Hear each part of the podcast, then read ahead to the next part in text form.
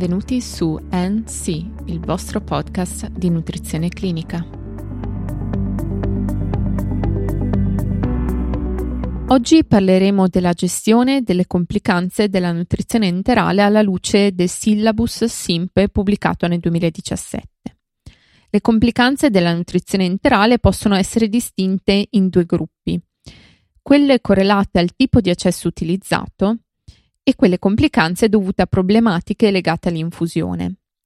Le complicanze o gli effetti avversi della nutrizione enterale possono essere evitati o fortemente ridotti se l'esecuzione tecnica delle vie di accesso e la gestione dell'infusione vengono affidate a personale esperto e vengono eseguite secondo, in modo scrupoloso, precisi protocolli. Il posizionamento di sonde nasali di piccole dimensioni con diametro di 8, 10 o 12 French ha ridotto notevolmente l'incidenza di complicanze dovute all'azione meccanica, mentre permangono più elevate quelle relative al posizionamento. Le complicanze correlate all'inserzione del sondino nasogastrico o del sondino nasodigiunale sono l'epitassi, l'intubazione delle vie aeree, la rottura delle varici esofagee e il malposizionamento. Le prime due complicanze appaiono fortemente influenzate dalla capacità e dall'esperienza dell'operatore, mentre una corretta valutazione ed anamnesi del paziente può ridurre il rischio di sanguinamento da rottura di varici esofagee, ponendo l'indicazione ad un posizionamento per via endoscopica. Tuttavia permane una certa incidenza di complicanze minori legate soprattutto ad una non corretta gestione della sonda da parte del personale mentre le complicanze legate al posizionamento della PEG e della PEI sono l'aspirazione, il sanguinamento, la perforazione accidentale di altri visceri, il pneumoperitoneo post procedura e il decesso. La peritonite e pneumoperitoneo sono legati al passaggio in peritoneo di materiale gastrico o di aria e possono svilupparsi quando la parete gastrica si stacca dalla parete addominale, come nei casi di rimozione o sostituzione della sonda grassostomica prima che la stomia si sia consolidata in modo adeguato. Le complicanze gravi da PEG sono notevolmente diminuite con il passare del tempo in rapporto alla maggiore esperienza degli operatori, all'esecuzione ormai di scelta della tecnica pull e alla selezione di pazienti secondo i parametri di indicazione e controindicazione alla procedura. Tuttavia permane una certa incidenza di complicanze minori legate soprattutto alla non corretta gestione della sonda.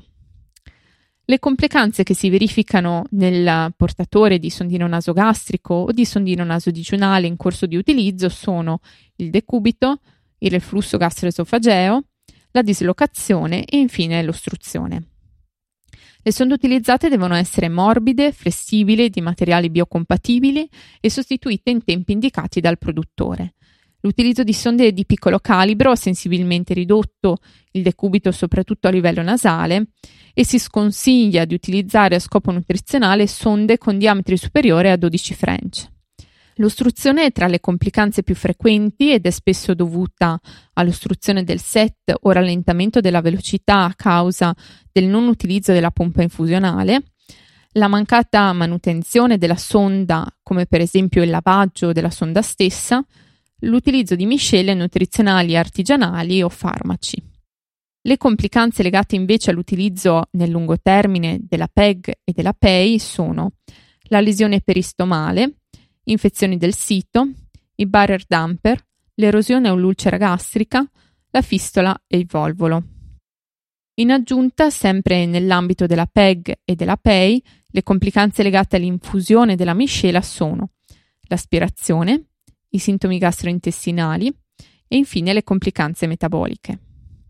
Queste sono le stesse che possono comparire in corso di nutrizione parenterale, a differenza della parenterale però sono tendenzialmente più rare e di minor gravità. Ulteriore motivo per preferire, ove possibile, il trattamento di nutrizione enterale a quello parenterale. Ci soffermeremo nel parlare delle ultime due complicanze che hanno maggiori risvolti nutrizionali.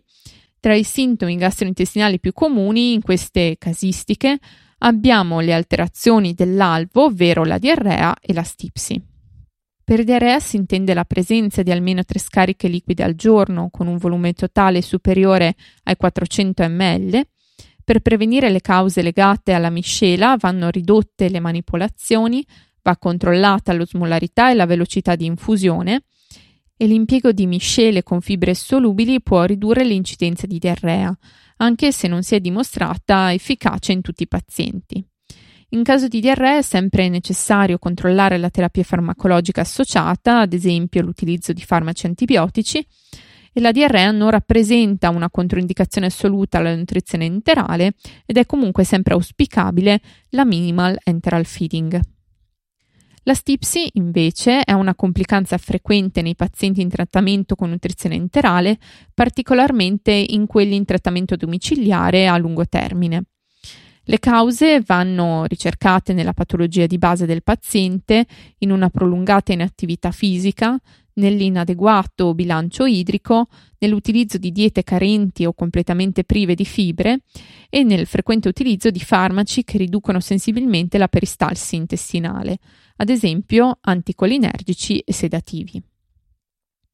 Infine le complicanze metaboliche sono la distensione addominale, l'iper o l'ipoglicemia, il malassorbimento, la sindrome da rialimentazione e le sindrome carenziali.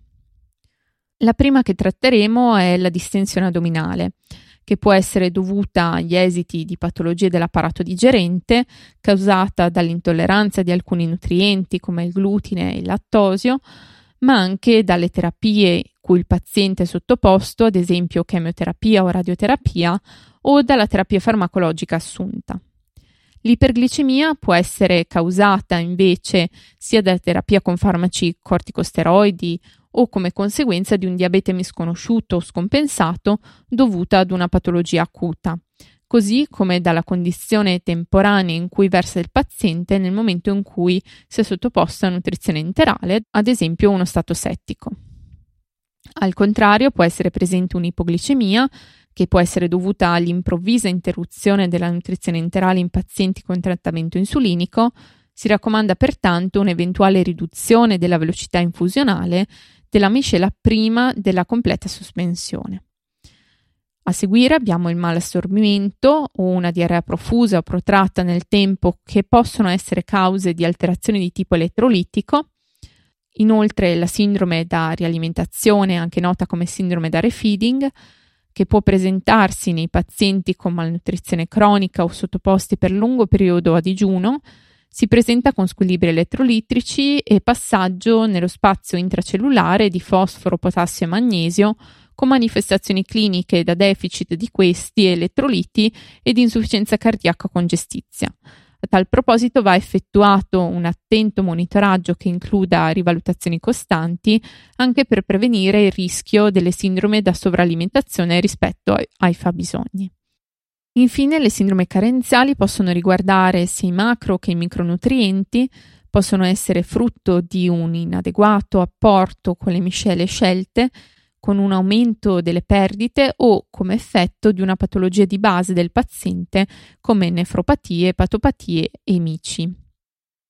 Al fine di ridurre le complicanze viene suggerito di lavorare con un team multidisciplinare in cui tutte le figure, ognuna con le proprie competenze, effettua attività di monitoraggio e di intervento, seguendo protocolli e linee guida precedentemente validati e condivisi. Le complicanze metaboliche possono essere evitate o gestite meglio quando il paziente è controllato rutinariamente. Il monitoraggio comprende il controllo degli apporti, la valutazione delle perdite, la misurazione del loro peso, un'adeguata idratazione e controllo della glicemia e degli elettroliti sierici. Per oggi è tutto, vi do appuntamento alla prossima puntata. Per ulteriori approfondimenti vi invito a seguirci nella pagina Instagram di NC Podcast e per qualsiasi informazione potete contattarmi all'indirizzo email info-ncpodcast.net.